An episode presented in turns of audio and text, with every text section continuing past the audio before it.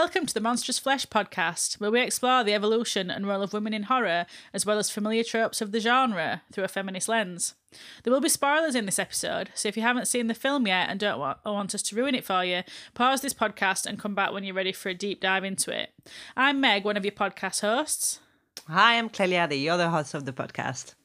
And in this series, we are turning our attention to the representation of female monsters in horror cinema. And in each episode, we dissect one film we feel fits the bill particularly well. And today, our film is Evil Dead Rise. So, do you want to give us a synopsis, Clelia? Let's do it. Um, Evil Dead Rise is the latest installment in the Evil Dead franchise, and it tells the tale of two nearly estranged sisters whose reunion is cut short by the rise of flesh possessing demons, thrusting them into a primal battle for survival as they face the most nightmarish version of long lost family that you can possibly imagine. so, Meg, are you a fan of the Evil Dead franchise? Right. Full disclosure. I've never seen the originals. Not me putting you on the spot right here, right now. I never saw the Come originals, on. but I saw the uh, um, the 2013 version when it came out. And um, was that your entry point into the Evil Dead franchise? Yes, was that the, the first the one you've seen? One okay. I saw, yeah. Right. So I rewatched that before this one, um, and and I just because I remember it really really petrifying me first time I watched it, mm-hmm. but then this time what I realised is it's not. I mean, I think it's really good and I really like it, but it's the amount of jump scares I can't stand. Like I'm for a horror fan, I'm terrible. I'm just terrible at jump scares. So it it takes me out of it. By end, I would just like watching through my fingers, like, oh god, not another one. Um, and I think that this, the Evil Dead Rise, were much easier for me to enjoy because it weren't constant like somebody's popping up at, you know at a shower. That's really funny. That's actually some some um someone i know made the same comment. Actually i mean the, on the the other way around actually they said that they didn't enjoy this one as much because it didn't have as many jump scare. Yeah. and it was weird to me to hear that because i was like but just because I'm I watched you know the original and I was like and I don't really associate the Evil Dead mm. franchise with any jump scares. So when she said that, I was like, I don't yeah. really get it. But then and then I I, I wrote um then I I I watched um the 2013 remake and I was like, oh okay yeah, yeah. no I get I, you know I understand I understand where you're coming from. Um so uh so it's really interesting that that you know that that that the remake was your entry point into mm. the franchise. Um, personally, I felt a bit apprehensive about doing an episode on this film, um, about on the franchise rather than rather than this film because you know Evil Dead, Evil, Dead, Evil Dead Rises uh, is a thing in itself, um, but because I think this franchise is so important to so many people, mm. and everybody has a story about how they came across it and which film started their journey with yeah. it, um, which tattoo they have of the cabin in the wood or Bruce Campbell yeah. or whatnot. You know what I mean? And um, I'm all here for it. Don't get me wrong, I love it and it means a lot to me as well. Um, um, but also, and I hope people won't bite my head off for saying this, but um, I think for me, it's, it's, also an example of the film bros universe. Do you know what I mm, mean when yeah. I say this? Um, it's, uh, you know, people are obsessed with every little details of the production of these films. Um, some men feel represented by the character of Ash, who starts as a cowardly loser, then progressively becomes this badass hero, killing machine with zany one-liners and gets the ladies. So, um, and I've actually, as a, you know, part of the prep, I suppose, for, for this episode, I watched the um, the documentary "Hail to the Deadites" or "Hail yeah. the Deadites" on, on yeah. Amazon Prime, which is anyway, it's it's not great, but it's, it's also I felt like he did. It, I, I kind of feel like he didn't give a very good overview of um uh, of Evil Dead fans. Sorry to say that to people who to people who love it, but that was kind of my apprehension in talking about the franchise. And saying this, I mean, I absolutely love the film. I saw Evil Dead Two was my um, entry point into the franchise, like many many people, because obviously the original Evil Dead was um, part of the Video Nasties, uh, so it wasn't available in the UK for a really long time. Um, but but yeah, and I, th- this one is, is is really quite different though. So Yeah. um, so yeah, I think we can. I feel from, from what I know about it that the originals have got a bit more of a comedy horror slant. Whereas I feel, Hmm. you know, the 2013 one is just relentlessly bleak. From Yeah, beginning to absolutely, end. yeah, yeah. It is it is so different. I mean, Evil Dead Two is definitely a horror comedy. I would say the the original Evil Dead. Um, the original Evil Dead is, um, I mean, is yes, there is comedy element to it, um, but the humor is more incidental, I would Mm. say, rather than, and it's it's so low budget, but it's it's absolutely great. I absolutely Yeah. love it. I'll have to Um, watch it. I will but- have to watch it. I, you know, yeah, yeah, absolutely. Yeah, do do treat yourself, Yeah. uh, even though it's completely, completely different. I mean, I always say that I think the Evil Dead franchise is probably the most consistent, inconsistent franchise out Mm. There, Yeah. because every film is absolutely so different. So, uh, so yeah, it's Yeah. it's always a treat. But let's yes, let's talk about Evil Dead Rise. You're right. We get it. This is what we No. do. Tangent, tangent city. well, yeah, and we could, uh, and we could make a whole episode. We could, you know, make a whole episode about, you know, talking about the Evil Dead franchise. But we're here to talk Yeah. about Evil Dead Rise, so let's deep dive Yes. um, into it. Um, so this film is written and directed by Irish filmmaker Lee Cronin, Hmm. who, weirdly enough, uh, we mentioned in the last episode of the podcast um, because we're recommending his first film, The Hole in the Ground, from 2019 Ah. and I found out that this is the hole in the ground is actually where the Evil Dead Rise journey sort of began, um, because the film premiered the, the film premiered at Sundance in 2019, and whilst Lee Cronin was there, Sam Raimi had seen the film at a press screening in LA at the same time, and before Lee left. Sam Raimi had reached out to him to talk, and in that meeting, Lee Cronin told him that he was a huge, you know, that Evil Dead was a huge influence on his own work, um, and that's what kickstarted the whole thing. Uh, so this film has been in the works since 2019, effectively. Wow. um, which is quite amazing, really. Yeah, Um, well, he's been popping up on my um for you Twitter page, and so I've seen loads of videos of like the production, which I, I think is really nice to see. You know, sort of lifting the veil a bit on on the the hidden world of how you make a film that is so.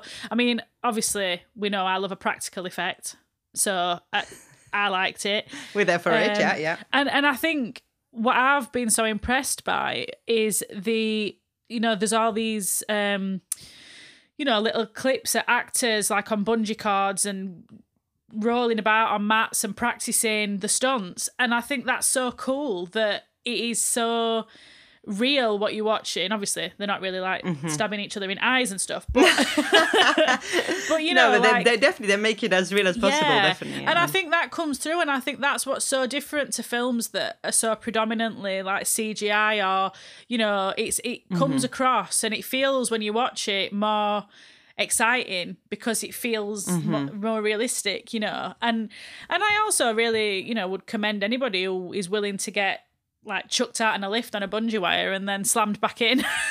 you know, uh, commitment to the heard craft. a um, commitment to the craft. Exactly. I heard a quote from the uh, from the director actually saying um, that the great thing about the Evil Dead um, Evil Dead film is that they are entertaining terror, and Yeah. I was, that really resonated with me because I realized today I'm probably I'm quite a hypocrite when it comes to violence in horror films because I'm always like, you know, like, I'm.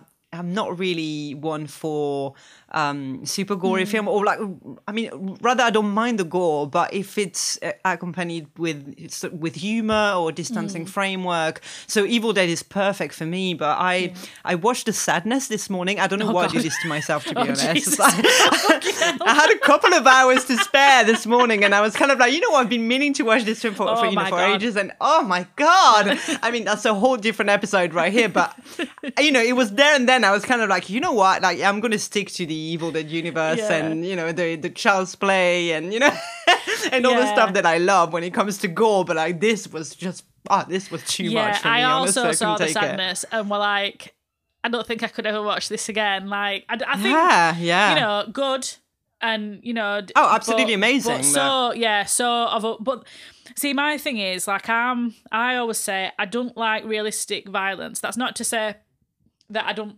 I can't because obviously I loved Evil Dead Rise and that's violent, but I hate the sort Mm-hmm. of like you know that sort of torture porn that started with Hostel. I don't count French Extremity in that. You will notice. Call me a snob, of course, if you will. yeah. Um, but I don't like that hyper real violence that you know, particularly because a lot of it is like directed against women's bodies as well, which I find quite difficult. Yeah. So Yeah, I like yeah. gore of at top, you know, like chainsaws and Yeah, all that stuff. Over the top is great because it's it's so over top that you can have that disconnect between this is Mm-hmm, this is not real. Whereas I think when stuff's meant to be like hyper realistic, I'm like, oh, I don't. Uh. Too empathic. We're too empathic. Yeah. Clearly, that's what it is. Too much No, empathy. uh, yeah, that, that's exactly our problem. Yeah, yeah. anyway, to circle back to um, Evil Dead Rise and and to uh, to the filmmaker a little bit, I think it's kind of an incredible thing, really, to go from um, his first feature to this, uh, and I think he shows two things really. That um, well, first of all, the strength of Lee Cronin as a writer director, Yeah. I mean, to be able to attract that much attention from you know from Hollywood, from Sam Raimi, with the film coming out of Ireland. Um, but it also it, it also shows how Sam Ra- Raimi is a great supporter of talent. Um, we know he did the same thing with Fede Alvarez, who directed the 2013 remake of Evil Dead. Um, and at the time, he only had a couple of shorts. Uh, he, he'd only made a couple of short films. So, uh, so Sam Raimi clearly saw his potential and let him run with it, which is um, always an amazing th- thing to see. Next time, though, the only thing I would say, my only note for you, Sammy, uh, would be that we'd like to see a woman A direct an woman. Evil Let's Dead film. see what a woman Right? does with the Deadites. Yes, Exactly. I'd love to see that. But I mean, really, I think we can't complain with this, with what Lee Cronin has conjured up with this new iteration of the story. Um, it's fresh, it's rife with rich subtext about dysfunctional Mm-hmm. family, ideas about motherhood, and um, and I don't know what you make of it, but I think uh, extremely well written female characters, actually. Yes, I would agree. Do we agree with that? I would agree. I think, um, I mean, as always, I've forgot the names because that's my uh, my thing. Beth and Ellie. Beth and are the two Ellie. sisters. Beth, yes, there we are. Thank you. Terrible prep. So I made a note as well because I was like, I am, I, I'm definitely going to forget their names. So I went down a massive rabbit hole for folklore corner, but forgot to even look up the names. So that shows really my um, well where my mind is, I guess. Um, but yeah, I mean, I think that it's it's such an interesting dynamic between them as sisters, and this idea that um, Ellie has been gone. She's disappeared. She doesn't know what's happening in her sister's life, and then plops back in, and she's fun aunt. That's ve- she's very much positioned as the fun aunt who drops in and drops out. And obviously, they as a family have been going through a really serious upheaval with the fact that you know dad's disappeared, and um, I think that tension between them is played really well because sometimes what you find, and I know horror is a genre of extremes, but it's it's either one extreme or other. Like either the sisters who can't stand each other, or you know, it's a perfect sort of dynamic that's somehow disrupted, and theirs mm. feels very realistic. There's tension, but there's Yeah. a lot of love. And you know they can't can't stand to be together, but they don't like to be apart. You know, I think it's a very realistic dynamic. It feels authentic, yeah, mm. yeah, I agree. Definitely. Yeah. and so it, it, again, you showed that that strength of you know the uh, the, the screen, uh, Lee Cronin as a screenwriter here. I think he Hmm. and, and that that was very much shown as well. I think in the Hole in the Ground, his previous film, um, that he just knows how to flesh out those characters Hmm. and. Uh, you know, obviously with with evil with Evil Dead, um, you know, there's usually with those films, there's not a lot of time spent on getting to know the characters. Yeah. Um, and you know, in this one, it, you know, it gives a little bit more room for this, but it's. I think you know that that gives us uh, you know a lot more um, license to care about those characters as well. And To know where you know what they Yeah. what they're going through, where they're coming from, uh, and what's at stake for them. So I, I just find that um, yeah, I just find that really uh, really great. Um, Absolutely. a, a, re- a really great up- update on the uh, on the story. Yeah, and I also think it's interesting. One of the things I was thinking about because obviously I'd watched 2013 one just before is how it. I mean, it picks up very. It's you know very much about motherhood, and I'm sure we're going to talk about that. But it picks up that thread of like traumatic mothers because you know in the first one you've got a brother and sister whose mum weren't brilliant. I think you know maybe not through every fault of her own, but weren't a very you know um, supportive parent. And then in this, you see sort of Beth and Ellie talking about the fact that mm-hmm. their mum wasn't, and then you've got Beth who is a very supportive parent, very engaged with her children, but letting them sort of have their autonomy, very supportive of them living the truth. You know, like being a very mm-hmm. loving parent. And I think that's such an interesting continuation of a story about like intergenerational trauma and how you be the one who breaks the cycle you know but then obviously she don't because she becomes the ultimate demon mother sort of thing but you know, Yeah. so i think that's an interesting angle to it actually Which seems so unfair, doesn't it? That's the thing about the Evil Dead Yeah. films. I feel, I feel like it's um, because there's no, you know, once you get possessed, basically, there's no, you know, there's no going back from that. So Mm. you know, Ellie gets possessed early on in the film, and you know, what's at stake is for the other characters to yeah. survive. have i mixed the names up? Um, which one's beth? Is beth the younger sister? Oh, yeah, Beth is the younger sister, and Ellie is, is the one who gets possessed. everybody but, ignore yeah, what i said. i meant you know what i mean. You know what i meant. Um, but I mean, like we said, they, um, you know, they're both dealing with their fair share of trauma, even even before the Deadites show up.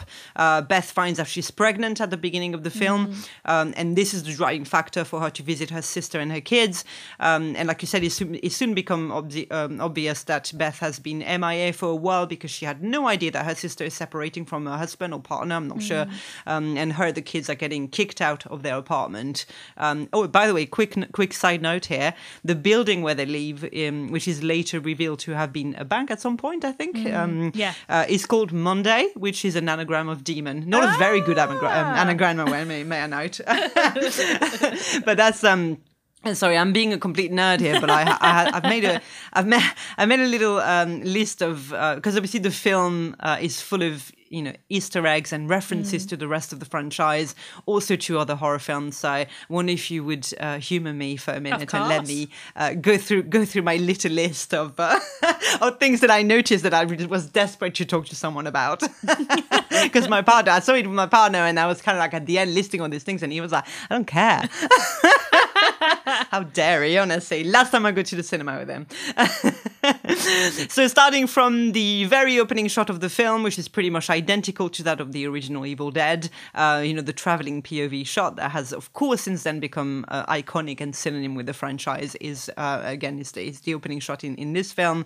Um, the wooden cabin, with then being shown, is quite a bit different from the original one. Um, and in fact, I might be making this up in my mind, but I think it's very reminiscent of the hut in Midsommar. Yeah. Um, might just might just be me. I haven't seen anybody else uh, noting this, so it might just be my mind. Um, however, once in the cabin, you can spot a clock on the wall of the cabinet is an exact replica of the one in the original film.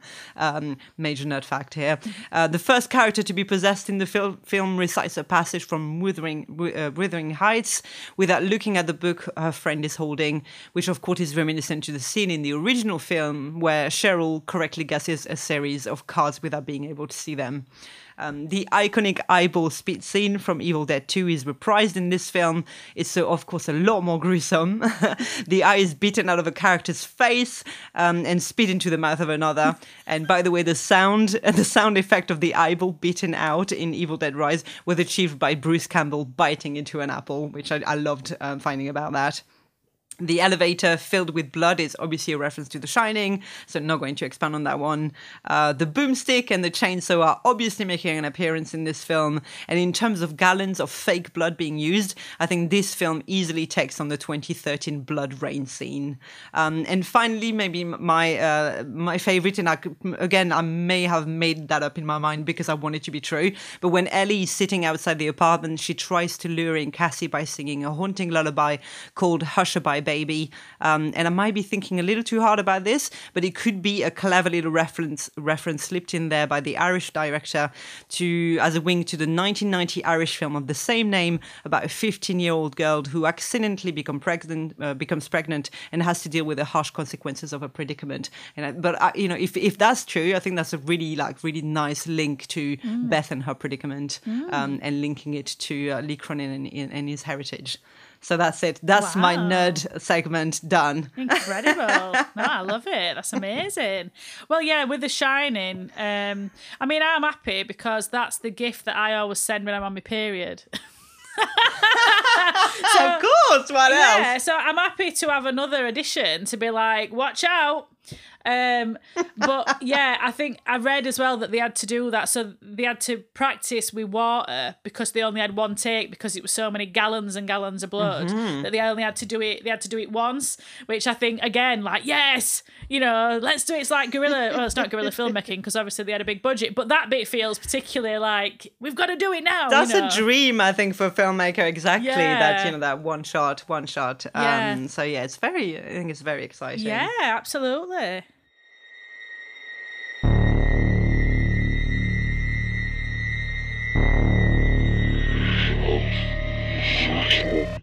So, shall we get into then Mummy's with the Maggots now? Which is going to go down as an please. iconic line. Iconic. but I mean, I really loved it, and I, you know, I loved when, you know, when she was like, "Oh, I'm finally free you titty sucking parasites," and you know, I, I, I found it's something I've been sort of thinking about for something else actually. Um, but this idea about like dualities of like disgust and devotion, and I think they're particularly common in possession films. And if you'd have asked me before mm-hmm. Evil Dead Rise, I would have said I didn't like possession films, apart from obviously, you know, the main one. The Exorcist, obviously. Which one could you be talking about? I know. Why did I clarify? Like people weren't going to know. but I think looking at this, I actually do really like them. I think when there's this um this complexity to it, and because that's one of the things that I love about Exorcist is why? oh, go on. Why? Sorry, I was just gonna say why? Why? Why wouldn't you? Why would you have said before that that you that possession films were not Well, I, I um, don't your know thing? really. I think I just always thought they were a bit boring. I think because there were so many, you know, it were like for a few years, Mm-hmm. only thing that ever came out were a possession film. True. True. Um, and I think I'd maybe just thought, oh, it's not really my bag, which seems bizarre because you know I'm a folklorist and stuff. But yeah, I, I just would have said, oh, let's watch some. You know, is there something different? Is there something about like a big shark or you know a creature feature of some kind? Okay, more creature feature than Um, yeah. Well, that's for me. I'm like that's my like that's that is my jam. Definitely Yeah. possession. Give it to me. um, but I, I just, I thought like the body horror aspect, because obviously everybody knows that I love the body horror, but I think that sort of physical transformation that is experienced in a possession, I think is is actually something I am interested in. So this is going to make me seek out more possession films. I think. Um, Excellent. Job done. yeah, but yeah, and also that idea about you know it's it's the mother, so they feel that devotion, like you know when when um youngest opens door and she's got her in and she's trying to like strangle her because it's her mum, even though she looks so changed, it's still her mum. So she she you know there's still that sort of devotion there, and I think. And you know, then when obviously when she sort of comes back and she says, "Don't let it take me, baby," it's like it's this very there's still that bond there until obviously Yeah. Yeah. um Ellie is Yeah, I read. Uh, sorry, uh, just about that scene you were just talking about when she. I think it is very poignant because it's it's something that's been you know used time and time again in, in, in horror films. I think you know that scene of, you know with the character you know let me in, let me in, and you know most of the time you wouldn't forgive the character for letting them in. You'd be like you stupid idiot, like you know obviously don't open the door. But there because it's a child, and as you said, you know there is that that bond you know of uh, mother and child. I think it's it's actually a very um, a very poignant moment, and you you know Yeah. at no point do you feel like oh you know Cassie is being a you know complete idiot. Yeah. It's just you know she just wants to believe that her mum is back, right? yeah yeah and that's the thing and I think it's that you know like still wanting to to do what what she tells him to you know like she's mm-hmm. asking me to let her in and she's my mom, I've got to do it and I just think there's something really interesting in that dynamic that has not necessarily all that I can think of been done in that way before you know, and obviously there's mm-hmm. the strain of like the single mother and the the guilt of you know kids that you know obviously then and I'm sorry I can't remember any of the names. The one who reads the book. What's I I, can't. you know, I, I can't Ash, either. No? Cassie's the little one, uh, Yeah. but I, I I cannot remember the name of the other I the other two. remember. Ah, sorry guys. Oh, sorry. Anyway, the one, the one who reads the book, yeah, yeah. the naughty one. The naughty one who reads the book.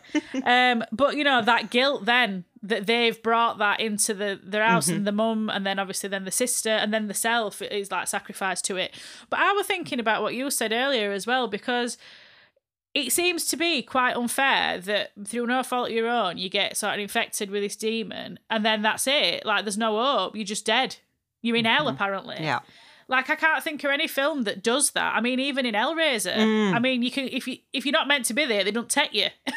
you know, that's like Yeah, the, the yeah, sort of thing. And it's such an interesting interplay between I feel like sort of folk horror with this idea about you know ancient evil and it's maybe tied to to trees and you know and it's it's tied to nature, but then this like very Christian idea about hell and you're gonna burn in hell Mm-hmm. and everything else, and it's this really interesting mix and like you know the book of human skin, which just makes me think of Hocus Pocus. Um, Oh wow, I had not made that shortcut. That's brilliant. but you know, like it's it's just that even that that's a very sort of old old idea, isn't it? Like they used to bind books in skins of hanged men and all that stuff, and it's a very it's calling back to like a very old idea about sort of dark magic, I suppose. Um, and I and I think it's really interesting how they do it. Um, I mean, as well. I, I love that it's single location because I love that. I think how they use building is fantastic in it. You know, it's so clever. No, it, it, it it's absolutely. Yeah, that was going to be the Mm. ne- the next um the next thing I wanted to talk about. Actually, was that big shift in in scenery Mm. um that that this film brings to the table. You know, we move from the cabin in the woods to the city to a Mm. big tall apartment building. Um, it, obviously that's that's a really important and significant move, and I wasn't quite sure. I, I mean, the, the trailer was really well constructed in Mm. that way because it made you think that you know it was happening in the in in in, in the um, in the woods. Um, but it's you know it's really significant, especially you know considering, and I know you know you probably be talking a lot more about that in you you know when you talk about the, the folklore um, aspect um, and elements of the film. Uh, but we can, when we consider the symbolism of the forest, the forest and the cabin in the wood. you know the the deep dark wood being you know used in in both fairy tales and gothic lit- literature, simultaneously a, a, ma- a magical realm and a place of danger. Um, so, like, what do you think? Um, uh, you know, how do you think it's worked to make that shift from the familiar cabin in the woods narrative to um, to that apartment building? Um, you know, have they managed to translate the same themes? I think they have. I think they did. deeper into it. I think they did it really well. I think they to be able to get that same sense of you're trapped and you're isolated. Um, Mm-hmm. you know, because obviously they're living in a building that's been condemned, so most people have already gone, and then you know Exactly. the then it's how they use the the the sort of architecture so stairs fall out and lift don't work so they're trapped. And then obviously when Ellie's like going up in um through air vents and everything and you know they just use that space so well. And I think is it slightly convenient that it's an old bank and there just happens to be this vault in there well yes it is but suspend your disbelief people course. you know we're talking about a book made of skin Exactly. exactly. Suspension of disbelief Yeah. is is important at this stage. And I, I did think it were quite funny that they'd included the vinyl. That feels like, you know, very Yeah. contemporary to be like, yeah, we've got Necromicon on vinyl. Um, I know that's That- very very hipster. yeah, hipster, hipster demonic possession. But I did, you know, again, I suppose we can look at um, that as a tie back to to the sort of sins of the father, if you will, about religion. That this these priests were dabbling in something that they shouldn't be dabbling in, and didn't heed the warnings, and then didn't destroy it. just decided to put it in a vault. Like, Yeah, why would you? know, um, didn't throw it into the sea or you know make it so nobody could find it again. Just put it in a bank vault. Um, but I think that's interesting as well. This idea that it's it's so you know it's travel it's traveled through you know through time like it's endured through time and i mean i'd be quite mm-hmm. interested to see maybe like an historical evil dead you know maybe like that priest like going back to that and seeing you know Well, Meg, you need to watch Army of Darkness Oh, then right. in that case. In that into night or something. I've seen posters in, in like Camelot or something. Yeah. but yeah, like I just yeah, and I think they've let they've left it like there's so many ways you could go that you could still be telling Mm-hmm. this story, um, and you know it's it is very very rich in its own folklore, like it's created its own mythology, um, which I always really Absolutely. appreciate. Um, but yeah, I mean, I really loved it, and I think I know we've talked about the gore a little bit, but what did you think about like the so you know when she's got tattoo gun and she's like going for her eye, and then Oh, don't. Oh my God. You know what? I think probably the first thing that I've done is go home and look at my cheese grater and say, this is Yeah. gonna, this is gonna change our relationship. yeah, well, no, I think it was so creative. yeah, It was yeah. so creative in terms of, um, you know, I, I just love the idea of like, you know, it, it's just, it makes you scared of all the, you know, of all these objects that you have around you all the time and thinking, this is a weapon, this is a weapon, this is a weapon. Mm. Well, Nothing the is safe. Yeah. Just, And that's what it does so well because it does it in your own home. Then it's not like, oh, I'd never go to a stupid Mm-hmm. isolated cabin in woods. you know, it's like, oh God, my own kitchen. Exactly. Um, and I saw that. Um, exactly. That's Yeah. Well, I just saw when it premiered that they were giving everybody like little mini cheese graters, and I thought that was so cool as like a promo. That's so fun. That's fantastic. I was so that that, makes, that makes a really great point actually about that. Uh, so that you know that, that shift in scenery obviously is very important to the franchise, but actually, like, like you said, it, it's very effective that he puts it in a domestic setting, and you know obviously considering it was you know I believe that the film was written in um, during COVID as well, and I think that's kind of reflected in that idea of being isolated with your family you know with um but you know the architecture of the um uh, of the building as I said is it's being um it's- um so it's dilapidated and it's half empty and you the, the apartment building. So uh, so it, it would make sense that you know that all of a sudden you know not you know, no one is aware of you know of, of their predicament basically. Um but you know in terms even in you know if we think of it in terms of um psychological analysis you know that idea of, of, of levels. Yeah. and you know the book is found in the basement. I mean just like in in the cabin is you know that mm. idea of you know the basement where our mm. subconscious live and where our fear and uh, fears and desires live and you know and, and take that out of mm. you know of that subconscious la- level and bring it bring it into the um familial sur- uh, familiar surrounding. And then that's when you know shit hits the fan basically. And i just think it's it's a very you know to bring that in an environment that's already dysfunctional and partly fragmented Mm. and you know to see you know what happens is just yeah i just think it's, it's Yeah. a fantastic update on the uh, on the on, on the narrative Absolutely, and and then their apartment being like this lovely, warm, very individual, very sort of bohemian space in this very rundown, spooky-looking building, but it's like their their little safety, like cocoon, really, and then it's violated by something coming in that is uninvited and i think that's a really interesting part mm-hmm. as well and that i suppose is much more relatable to people in that setting than it is in a cabin in woods where you- you'd go for a weekend. I think to introduce that horror to your living space um, and your sort of family home where you're meant to feel safest is a really interesting interpretation of, of that story. And you know, like the the callback to when she's sort of strung up in lift to Mia when she gets strung up in forest. And it's a very there's a lot to to sort of connect the dots, but I think what this has done with it is is just really breathe like new life into it, which is ironic. Um to use that sort of phrase. yeah Um, but you know, I mean, Mummy's with the maggots now is going to go down in in quoting history. Ah. You know, absolutely fantastic line. yeah. I think in, in terms of um, you know other themes that the uh, that that the film um, deals with, and there's been quite a lot of great films lately Mm. that have been you know dealing with, with similar themes. Is that idea of um, reluctant mother motherhood, Yeah. right? Um, you know, Beth who finds out she's pregnant and is conflicted about that idea, and, and in the end, you know, kind of becomes you know mothers to those uh, you know to those kids because you know because mummy's with the maggots now Yeah.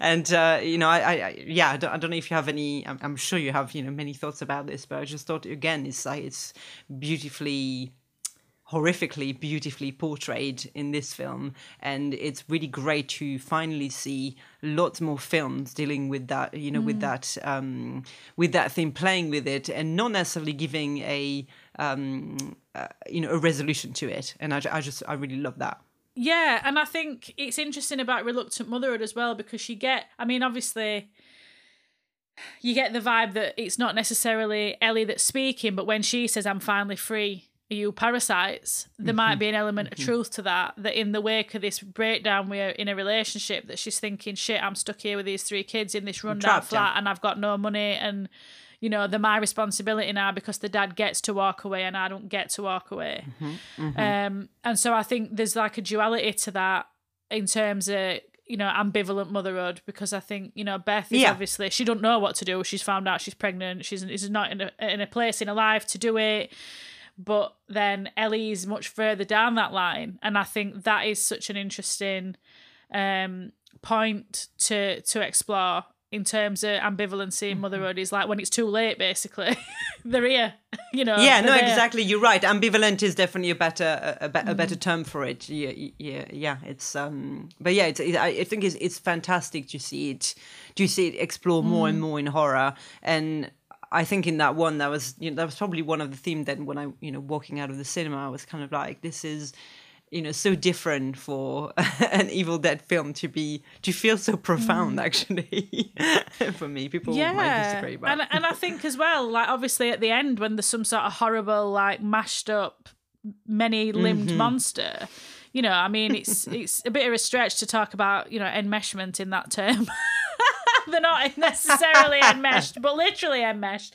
But I think that as well is like it's such a perversion of the family unit, literally the reunion, 100%. just moving together, you know, and I was like, oh God, this is awful. But then you feel really bad yeah. because, you know, like when she obviously then the fantastic ending again with the blood rain, when she, that callback to that, but when she uh, like shoves her into a chipper and I think wood chipper. You know, exactly. I mean, there's imagine having to do that to your own sister. Not enough wood chippers, if you want my opinion. I think need more wood chipper. Um, but, I agree. But yeah, I think even that, even though you can say to yourself, "You're not my sister and me niece," you know, you're not me, me family anymore. But you're still looking mm-hmm. at the mm-hmm. face of your family as you're sort of shunting them into a wood chipper, and I think, I know. you know, that's a horror that is not explored as much in this because I don't think that's the purpose of it. I think it is meant to be a very mm-hmm. entertaining gore fest that's got these messages. But I, I think that'd be such an interesting area as well to think about, like the you know, which I think things like The Exorcist again does it, but there's an happy ending. Whereas in this, there's no happy ending. So she gets out no. and she goes running off with a surviving niece, and everybody else is dead.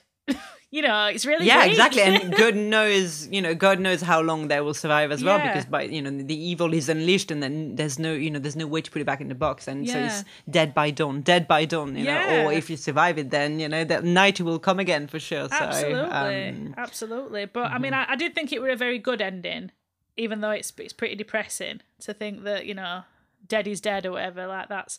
But I, I loved it. I left yeah. with a big green. I was kind of like, oh, it circles back perfectly. Yeah. I absolutely loved it. yeah, absolutely.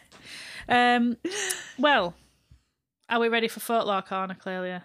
Please, please, I am so ready for it. And I, I cannot wait ready. to hear everything you have to I say. I did too deep a dive, uh, as always. Um, no such thing. But I've thought about it in terms of spirit possession, which seems to be a bit more of an encompassing term than like demonic possession, because obviously demons aren't necessarily prevalent globally.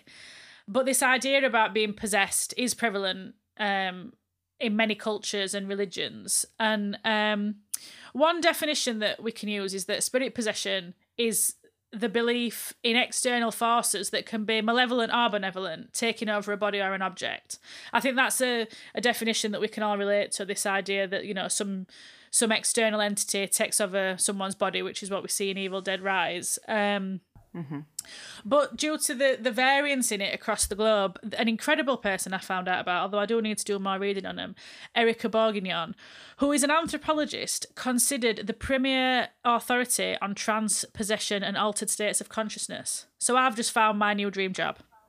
Basically. Absolutely love that. Yeah. Erica Bourguignon did a lot of work looking at sort of spirit possession and trance states across the globe in a lot of different cultures.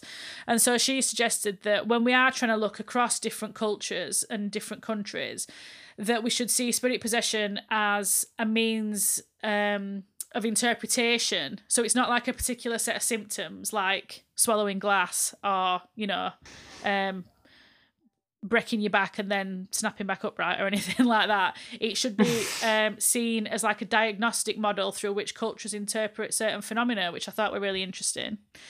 Um, mm-hmm.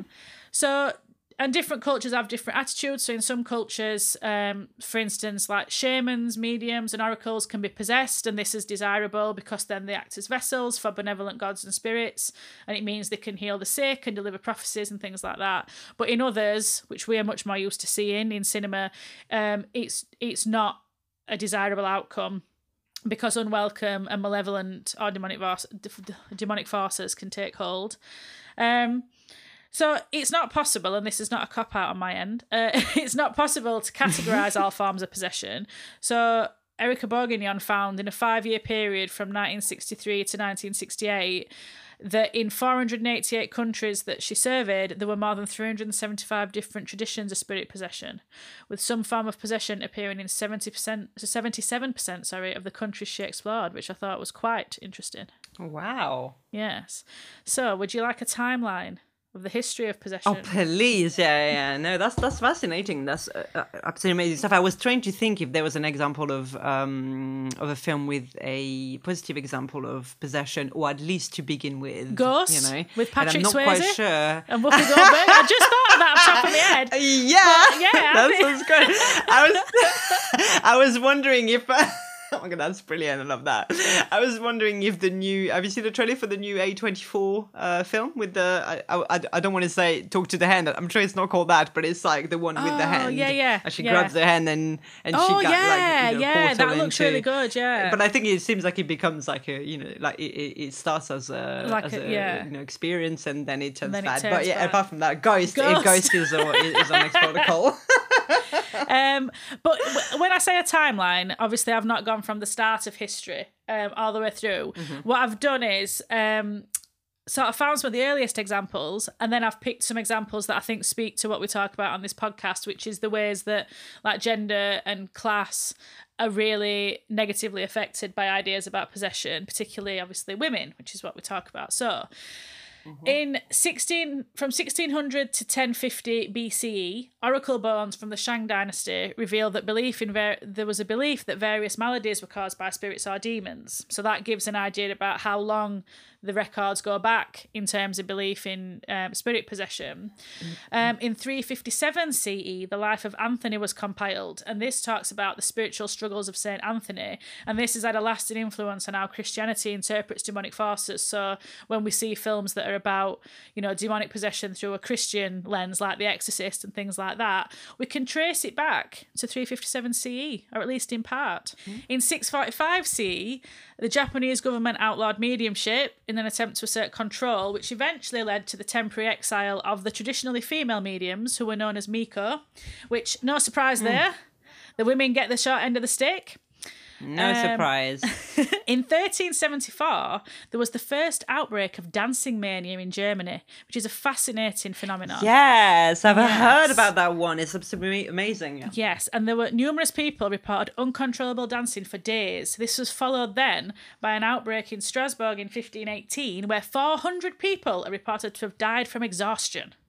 Goodness me. Completely mad that one. Yeah. It's absolutely fascinating. Um, from 1500 to the 1800s, we have the transatlantic slave trade, where approximately 12 million enslaved people were trafficked to North and South America, and they brought a lot of their beliefs, which were then changed through contact with European and indigenous peoples. And this led to what has been termed the Afro Atlantic traditions, which that's not my terminology, but that's. Um, which include voodoo, Santeria, and Umbanda. You'd be interested to know that from 1600 to 1700, it was known as the golden age of the demon. Can't talk. It was known as the golden age of the demoniac. In Europe. What a time to live in. what a time to be alive. Um, and so, but again, this idea about power and class comes into this because this was when the sort of separation, Catholic and Protestant churches. Um, and so there were all these reports about possession and churches' attempts to combat it. And so these. Um, these exorcisms played into this sort of religious power play because they demonstrated the strength of the church, but only if they weren't seen as superstitious which I find bizarre. Sky Daddy's fine, mm-hmm. superstition's bad. Um, and it was also the first time that uh, the term Dybbuk was recorded, which I'll talk about those shortly. But now we're really getting into it as we move through the, the 1600s. I promise the gap gets much wider between time periods. Um, in 1614, the Rituale Romanum was written, and this established the first Catholic rite of exorcism, which we still see in a lot of these films. In 1634, we see a, another case of mass demonic possession in an Ursuline convent in France, which was followed by a further outbreak in 1647. I mean, why aren't people writing more films about, you know, dance mania and demonic nuns? I feel like we need we need more films about this. Absolutely, yeah, yeah. Um, that's, that's that's those are the films that I want to see. They're what I want much. to see. I want to see a film about dancing mania in demonic nuns. That's what I want. Combine the two. You know, quick, very quickly about this about the dance mania. I think so. One of my friends lives in is, lives in Strasbourg, and I was telling her about um mm. uh, about this. She had no idea about it, but she said every year. So she, she soon started reading out about it, and she then found out that every year they have a rave to commemorate it. That's cool. Well, we'll add that. We'll add that to the Penis Festival in Japan. We'll do the Penis yeah, exactly. Festival, and then we'll go to the the dance mania rave. the monstrous flesh world tour is on. um, but yeah, so in 1692 to 93, we have the Salem witch trials. Obviously, everyone knows about them. In 1848, the Fox sisters began their, you know, rat-a-tat tapping and gave birth to the spiritualist movement. If you're not aware of the Fox sisters, a very interesting um, sort of trio to read up on. And now we started getting into cases, specific cases. So in 1895, Bridget Cleary was tortured and murdered by a family in Tipperary Ireland because they thought she was a changeling. So this is another element to possession that the fairies, the fae, mm. have taken you. Um, 1922, Häxan's released, a personal favourite for mine, me and Clelia. Mm-hmm. Um, and then in 71, The Exorcist, the book comes out with the film in 73. Um, a case that you might be familiar with, I teach this case um, when I'm teaching about occult crimes, is in 1976. Anneliese Michel was murdered by her parents and Catholic priests. Somewhat controversially, I do use the term murdered because, you know, she did mm-hmm, die mm-hmm. in a pre- absolutely preventable yeah. way. Um, so she died of malnutrition and exhaustion and pneumonia after she'd been subject to repeated exorcisms. Now, no charges were brought against those involved because, you know, why would you? Um, but the Catholic mm. Church did convene to reevaluate practices. So after this, we sort of see a dying down of the old exorcism train. But in recent years, it has resurfaced with apparently now they are training priests again in exorcism at the Vatican. Make of that what, what, you will. Maybe we're in an end of day scenario. Maybe they know something we don't. Oh my goodness. Yeah, exactly. Yeah. but the most recent example, and then I'll stop this timeline because I could talk about it all day, but I won't, is that in 2011 to 2012, 15 girls in Le Roy, New York experienced anomalous twitching and seizing, and this received national media attention.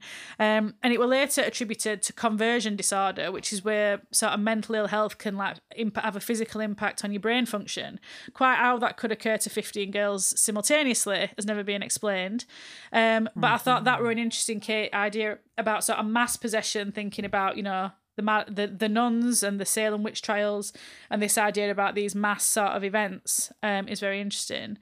But just to finish, I did find out some of the different forms of possession from across the globe. If you would like to hear them, Clelia.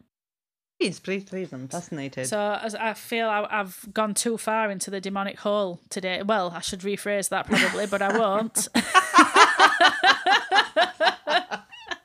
Come back, Meg. You're too far in the demonic hole. um, so Dybbuk, as I mentioned earlier, is um, part of Jewish mythology. Um, and they're believed to be the wandering soul of a dead person that comes to possess living hosts because Dybbuk is Yiddish for cling. Which I thought was a very satisfying um, word. Ah. So what they are is debated. So some think that the family members whose souls are in limbo. Um, some think that they are people who have been kept out of the afterlife because of sinful acts such as suicide. Again, not my judgment. Um, but an interesting sort of contemporary um, case of Dybbuk. Well, dastardly Dybbuk's, I suppose, is that Post Malone is said to have been cursed when he touched a box that contained a trapped Dybbuk. Oh, I wish people could see my face right now. This, this is perfect. I didn't know, like, but when this sentence started, I had no idea it would finish here. wow. Um, so in Japan, the Misaki are small scale spirits with big influences that can cause illness and death, and it's thought in some regions that people who die violent deaths become Misaki to wreak their revenge. The sort of last example, last couple of examples relate specifically to, to women in a way that I think you'll appreciate Clelia. So in Mozambique, there's a very relatively new phenomenon which occurred after the civil war, which is where women um, are possessed by gamba who are said to be dead soldiers. Um, and prior to the to this war, spirit possession were limited to certain families and it were less common. So the idea that it only affects women is quite common actually in quite a lot of different cultural contexts.